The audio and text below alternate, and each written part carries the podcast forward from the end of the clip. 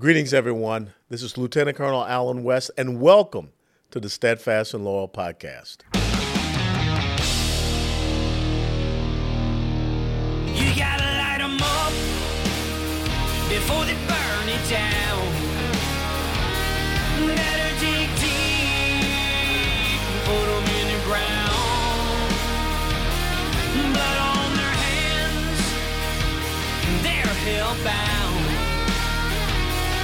save us all. they're gonna burn it down. Save us all.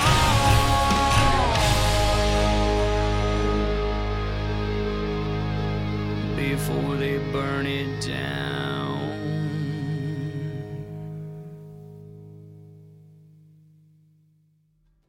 This episode of the Steadfast and Loyal podcast is brought to you by our friends at the United States Concealed Carry Association, being a responsibly armed American, is both an honor and a responsibility, and is not one to be taken lightly.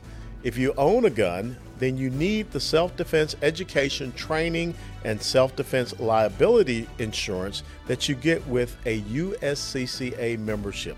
Click Learn More below right now to explore your membership options, which are risk free with the USCCA's bulletproof money back guarantee. Don't wait. Click Learn More right now. And as always, the USCCA is not an insurance company. A policy has been issued to the USCCA by Universal Fire and Casualty Insurance Company that policy provides the association and its members with self defense liability insurance subject to its terms, conditions, limitations, and exclusions. And if you've been paying attention to what happened in the case of Sergeant Daniel Perry down in Austin, Texas, that's a reason why you need to be covered by the United States Concealed Carry Association. We'll be right back. Hey, greetings, everyone. Welcome back to the Steadfast and Loyal podcast. And I'm here continuing on with our series of talking to school board candidates and trustees up here in North Texas. Because, again, the most important elected position here in the United States of America, school board. And we've come to understand why. Stephanie Elad he, she is from Southern California as a native. She's a good Southern Californian, so don't worry about that. I've already vetted her. She moved here to Texas eight years ago for a job opportunity, but also to provide a better life for her family. She and her husband, Jared, settled in Frisco with their two daughters after researching quality school districts. Stephanie earned her bachelor's degree in communication from the University of California and her master's degree in speech communication from San Diego State University. Go Aztecs, you almost won the NCAA basketball championship. Additionally, Stephanie has over 20 years of professional experience in corporate human resources. She has worked for several Fortune 100 companies and is currently employed as the Vice President of Human Resources and Administration by a construction company. During the pandemic, Stephanie started to pay more attention to what was going on with her kids' education and increasingly had concerns. A seminal moment for her was when the school board president at the time, during a board meeting, said to the attendees, This is our meeting. That didn't sit right with Stephanie, so she decided to abandon her prepared speech and publicly called out the president on his comment. This led Stephanie to run for the Board of Trustees in Frisco Independent School District, and she won last May for a three year term. Also, we have with us Susan Kershaw. Susan Kershaw is a candidate for the Frisco Independent School District Board of Trustees, place number five. She has been a resident of Frisco for 17 years and Texas for 25 years. Susan has been married to Jeff, her husband, for 18 years. They have two children who attend Frisco Independent School District Middle School. And Susan has been actively involved in FISD as a parent. Susan is a first generation college graduate from the University of Mississippi, Ole Miss, Hotty Toddy, where she earned a Bachelor of business administration degree in marketing in 1994. She later earned an AAS in the ADN program from the Dallas County Community College District El Centro campus in 2006. Susan is a registered nurse with the Texas Board of Nursing and completed a critical care internship at Methodist Health System in 2007. Stephanie and Susan, welcome to the Steadfast and Loyal podcast. Thank you. All right, let's start with you, Madam Trustee, you know you're there. You're not up for election, but you need to have some reinforcements there in the Frisco Independent School District. What have you seen? What have you experienced in your first year, Stephanie, of being on the Frisco Independent School District? Well, I think the first thing that I would say is that the concerns that I had were all validated you know and so it's not when you're running you don't always know because you you're you're guessing right? You're mm-hmm. you're trying to anticipate you're just looking at it from one perspective i guess i should say. And then when you actually get on the board and you start to, to start to serve you see it not necessarily from a different perspective but a deeper perspective i guess i would say. And and all the concerns that i had were validated. They are real. They are happening. These things are issues. And um they're just you know they're not being addressed. And i think the other insight that i've had over just this past year is really how this is more about a business i think in a lot of respects than it is about educating the kids. And I, I, put all a lot of that straight on the texas association of school boards. I think they're very focused on a lot of things um, which aren't necessarily the right things for student learning outcomes which is really what trustees number one job is is to help improve student learning outcomes. You know susan you hear this from stephanie. What was it that you saw that said i got to step up i have to do something about this well when i saw that we were losing our voice as parents in the district that's what made me you know i had to i had to step up. I had to we had to have someone to do it. We've got 67000 children in frisco that deserve that. Now, what did you see during the pandemic specifically that troubled you with, with your children? I mean, what, what curriculum issues have you seen, or what uh, indoctrination issues have you seen in regards to your your own two children, Susan? Well, it was the ongoing on, and continuing ongoing of the separation, the isolation of the children, the masking of the children. That wasn't some, as a nurse, as an ICU nurse for 12 years in surgical trauma ICU, I saw that as really just punishment for the children. They don't understand that. And the mask, you know, they're not effective for what we're talking about for mm-hmm. the tiny viral particles that we were hoping to achieve, you know, that sort of um, protection from. So you can't you can't protect from something like that with a little t-shirt mask and that kind of thing. So the children um, they didn't understand what was going on and i just hoped at the time for better leadership to help us all kind of out of that mess.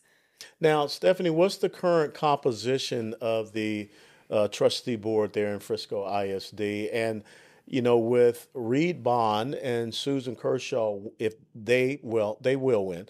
When they win how does that help your position on the board well, so what I'll say is that we have five, what I would refer to as establishment trustees. Um, and then we have myself and another person, Marvin Lowe, who mm-hmm. I would call change advocates. I try not to use the conservative liberal labels. I guess you could throw that on there if you wanted, but it's really like, do we want to keep doing things business as usual, or do we want to make change and get things back on track?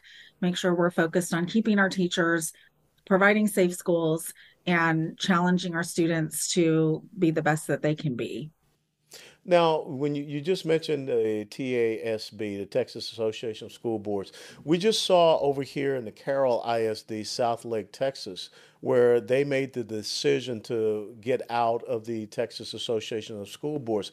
Is that something, Stephanie, that you think that uh, the folks there in Frisco Independent School District you can look at? And tell us a little bit more about where you think the problem is with the Texas Association of School Boards. Well, the problem, I think, is that it's really a taxpayer funded lobby. And I think that it's really, like I said, not focused on student learning outcomes. I went to a conference last September that was in San Antonio, and it I was really surprised. We had ACLU attorneys teaching the um, seminars to the trustees for their professional development about certain controversial issues like library books and um, bathrooms was the other one. And i thought really we're bringing in aclu attorneys and aclu advocates to basically teach the way that things are. Instead of saying this is a perspective it was here's what you need to do. You need to allow boys and girls locker rooms and, and girls sports and in the restrooms and vice versa. They actually said that in the seminar to a room of, I don't know, 75 or 100 trustees. And I was honestly shocked at that. I had to walk out and clear my head because I just thought it's one thing to present a controversial issue and present that there are two sides, but to present it so one sided as if there was only one way to look at this issue was very concerning and disturbing for, for me. The other thing that I noticed while I was there was that it was all about, you know, electric school buses and lawyers and architects and, you know, astroturf for the for the football stadiums, campuses, right? Things like that. That was what the whole marketplace was about. There was nothing about helping students learn more. And I figured there'd be, you know, some different programs or some different things. I couldn't find it. So that was concerning. Susan, you're out there on the campaign trail now. What are parents saying to you? What are the hot button issues that you are experiencing with the parents or just the, the residents there in Frisco? For the parent, from the parents' perspective, they're talking about their children on the Chromebooks nearly 100% of the time that they're in school. Meanwhile, we've got people coming Now, in. Chromebooks? Yes, Explain Chromebooks. they're small laptops. Okay. and these are also what the teachers have been assigned to use in the classroom and so they're they're small and they're just they're small laptops and so all of the material that the children are learning comes and i'm not saying all of it but so much of it is coming in through applications and through online streamed lessons and the teachers what i'm hearing from the teachers is that they're no longer they don't they, they no longer have the autonomy as a teacher. This is their art their craft that's really being usurped by these um, applications and streamed online lessons that by the way can be changed with the flip of a switch anytime to meet any agenda.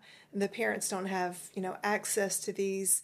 We don't we don't you know, it's not like a book that you can bring home and review the content of the lessons or maybe preview the lessons for your child as a supplement to their learning like our parents did this mm-hmm. isn't something that the that we have an option for anymore so the Now, the upset. kids don't actually take these little mini laptops home. So, they do so, I mean, but can you as a parent access that in any way, or you can go in and, and see what the terminal learning objectives are or something? There are there are some methods that we can get into into it. You've got to get into their accounts and get into it. So there are there are some ways that you can you know look at it. But as far as the streaming online, it's you know there's there's probably options to uh, you know maybe go back in in history and see some of the techniques that they're using and some of the lessons that they're using. But I'm just saying it's harder and harder for parents to go in and it's not like opening up the textbook and seeing what the history lesson is it's a it's a daily streamed lesson that they're getting in real time So it's very top down. It, it is not, you know, decentralized so that the teacher in the classroom, like you just said, has the autonomy to really be able to take a lesson plan or even develop a lesson plan. Everything is pretty much so just said, here it is. You're just a a, a monitor, a facilitator, a moderator, or what have you. Is that what's happening in our classrooms? the word facilitator has definitely come up so mhm, instead of teacher facilitator and they're not happy what's been coming back to me from the teachers is they don't want to raise our children for us. They want to teach. And me being a nurse i have a kinship with these teachers. We don't do it for the money. We do it because we love our students. We, uh, we love our patients and we're there to do the right thing. These teachers they know their subjects. This is their craft their art. They want to teach it out of love. You know they they want to bestow upon the students this knowledge that these students can carry on and they want it to be true i really believe that You know, Stephanie, one of the things that you hear a lot out there is this social emotional learning, this SEL, and I think that's kind of what Susan is saying. They don't, teachers don't want to raise your kids; they want to educate your kids. Is that something that you have seen as an issue in your one year uh, of being a trustee there? I I think I've seen it more as a parent than I've seen it as a trustee, quite honestly. Um, I do think it's an issue and it's it's kind of a fine line because some things, you know, might not be questionable to some parents, but some might be questionable to others. But I know my daughter, um, there was a survey that, and I opted her out of the survey, but it asked her, does she have a trusted adult at school that she can talk to? And who is that trusted adult? And I thought, you know, I don't, I don't know that I really want her answering that. Not that I don't want her to feel comfortable with the school and i'm not saying that there that i've had any issues with anyone in particular at her school but it just seemed like kind of an invasive question to me um, and so I opted her out of that survey. And I've actually been kind of opting her out of most of the optional things just because I'm just not quite sure where's that information going? Who gets to see who her trusted adult is? And why do they need to know that? And again, you know, I'm sure she goes and talks to her teachers about things, and that's fine. But I just found that question kind of concerning. And I thought it could be potentially used in a way that some parents might not like. So I think it's it's one of those things that that could potentially be used for good, but could also potentially have some ramifications that some parents might not be comfortable with. And I think the challenge is a lot of parents don't don't know well, um, what their kids are being asked or what's going on. Well, we've seen this not just across the nation, but even right here in Texas, where down in the Round Rock Independent School District, down in Austin as well, where you know parents are losing control of their children that teachers are basically saying you know tell me this tell me this secret and i will make sure that your parent does not know about this i mean how how, how do you feel about that susan i mean it seems that you know, you know this entity is usurping parental rights and freedoms all right well i've got a good example so my daughter just got you know i guess graduated out of a speech therapy uh, special education that she had been a part of since pr- prior to kindergarten. And the final phase of that was to have her assessed, get that good, clean assessment. She's gone, done. Uh, part of that assessment was my authorization for the assessment, and it was an electronic authorization. Had the little green, you know, check to start sign sign off on this. Well, luckily, I read through this like 13 page document and on page 11 of it, the speech therapist had checked off for a social evaluation and an emotional evaluation. And this is for a child who's got no manifestations of any kind of issues. She's got years of glowing records of, you know, fantastic grades, good behavior, collaboration with the other students in the class, no problems, never a problem. And so I'm I'm thinking, well, in the absence of a problem, why are we assessing for a problem? And so I questioned the speech therapist on this, and she admitted that she's not qualified to take a social evaluation of the child or an emotional evaluation of the child, but the psychiatrists at the district are. And so I asked her to please remove that page. There will be no social and emotional evaluations of my child and um, and I told her I, I, thought that that was you know deceivingly embedded into a speech therapy uh, document, and that I really didn't appreciate that at all. But um, she was a little bit caught unaware. She seemed to to feel that that was just a standard sort of authorization. It's just standard business there, and. Yeah. I don't think that's standard at all because where I come from, you know, again, as a nurse, I've created, you know, as you can imagine, thousands of medical records for my patients, and we have to be extremely careful when we do that. Those are permanent, right? And they're digital, mm-hmm. so it's not like they can just be easily, you know, corrected. Uh, same goes for our children's records. And so when you're talking about creating a permanent governmental psychiatric record on a very young child, this is serious business to me. As a medical professional, I see the potential ramifications and it's our job as a parent and our job as a trustee to protect these children, you know, from these things that could potentially come back and erroneously damage them in the future. Last question I want to ask both of you all. Um, in a perfect world, okay, uh, this school district, uh, you know, it, it flips over, Reed and Susan win.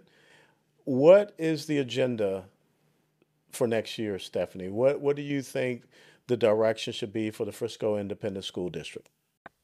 Well, one of the things that I think needs to be done um, immediately is getting rid of what's called standards based grading, which is um, the the ideology or the philosophy, I guess, so to speak, that is allowing the kids to retest over and over again. We're eliminating homework. We're we're doing things called waterfall grading, which if you don't do well on this quiz and you do better on the next quiz, then that grade will waterfall over and wash out the the previous quiz. And I just don't think that we're setting up our kids for success when we do things like that. So I really think we need to get back to grading policies that enable our kids to do their best work and prepare them for the real world, whether they go to college or whether they go to a trade school or go into the military or whatever it is they choose to do, work full time. We want to make sure that we're preparing them for the real world. And I've heard a lot of feedback from parents, from students, from teachers. They don't like the standards based grading. They don't they don't like it and I don't think it's serving our kids. I've been a parent in this district for 10 years and I have a college freshman right now and I have a 6th grader and I've seen the difference and how things have changed. Because my kids are 7 grades apart, I can see it very yeah. clearly and I think we're going to a place where we're just not teaching kids how to be responsible, successful, um, adults out in the world when you know, Part part of growing up uh, is failure, and mm-hmm. you cannot erase failure. You know, if you make an F, you can't just say, okay, if you make a C on an X, forget the F. I mean, you still made an F and you still need to be responsible and accountable, but you have to understand that you can do better. And again, these innocuous terms that someone comes with, standards based testing, it sounds so great. Yes, standard based testing. But then when you get to page 11 of the 13 page application, you really find out what it's about. So I will come to you now, Susan. Uh, you're sitting there on the Frisco Independent School District uh, Board of Trustees. What are your priorities?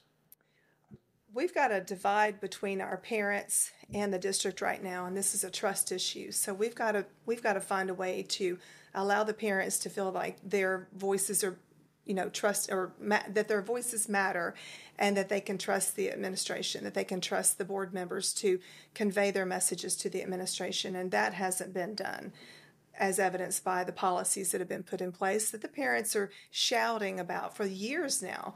Um, the teachers same with them. Their message is loud and clear to the tune of 860 departures this past year. Mm. The year before it was 600. It was an abysmal failure for the district. And they doubled down and continued what they were doing and lost an additional 860. We've got to stop the hemorrhage. We've got to stop the lack of trust that the parents and the teachers have with the district. We've got to teacher, t- treat our teachers like the professionals that they are, highly trained professionals that they are. And we've got to get a hold of the drug crisis that's going on. As a nurse, I see it as t- top, really, one of the top things that we've got to handle. And uh, I see it as something that is just, it's, this is a tragedy going on in our community. I think we need to throw everything we've got at it and not leave anything undone. There's nothing worth losing a child, and I consider this to be very serious. Why Susan Kershaw? Why Susan Kershaw? I am a mother in the district. I've got skin in the game. I uh, know acutely uh, what's going on with our policies. I've been following this for years, and um, I've got my heart and soul in Frisco. I've been a part of our community. I'm a volunteer in the community. I'm a service oriented individual. I've got uh, time and, and soul to put into this um, because of the skin that I do have in the game. I'm a medical professional. I think I would be probably the only medical professional on the school board, definitely now, if not maybe ever. And I think at this time it's what's what we need. We need that perspective. Trustee Stephanie, why is school board so important? Well, it's it's extremely important because it's the engine that fuels the community. You know, when when I was looking to relocate, to North Texas from Southern California, where I had lived my entire life. You know, my husband and I specifically selected Frisco because of the reputation of the schools, and we have to make sure that the that the actual experience lives up to the promise. And I think we've gotten away from that a little bit. Um, and I think we can get it back on track. When we first moved to Frisco, the schools were amazing. I couldn't believe our luck. I kept telling my husband, these schools are just so fantastic and they really were especially coming from california but even even not comparing to california the education was really top notch And we've got to make sure that we keep it that way. But it does fuel our whole community. Frisco is a community of over 200,000 people. Frisco ISD is the ninth largest school district in the state of Texas. So what we do matters. We're we are preparing our future citizens and they're going to vote and they're going to work and they're going to start companies and they're going to serve their country and they're going to create families and we want to make sure that we're giving them that foundation so that they can be successful well, I want to thank both of you ladies for coming in. Trustee Stephanie Elad, where can people follow you and find you out there? Stephanie4FISD.com, number four. And Susan, where can and people? Okay, and where can people follow you? All right, www.susanforfriscoisdplace5.com. Thank you all so very much. And you know, we wish you all the best, Susan. And it was great to be at the uh, event for you. And you have my firm and solid endorsement, as I said, and just the same as uh, I offered that to Stephanie. And I want to see you successful. And thank you, ladies, for being the tip of the spear on this battlefield. Because if we don't get back to a system of education, the future of this great nation, which so many men and women have sacrificed, uh, it could be lost. So thank you from the bottom of my heart. Hey, everyone, thanks so very much for joining us on the Steadfast and Loyal podcast. A special thanks to Independent School District candidate Susan Kershaw here in Frisco, Texas, and also current board trustee in the Frisco ISD, Stephanie Elad, for taking time to drop by. And as always, please click the like button if you like this podcast and share it with others. And until next time, steadfast and loyal before they burn it down.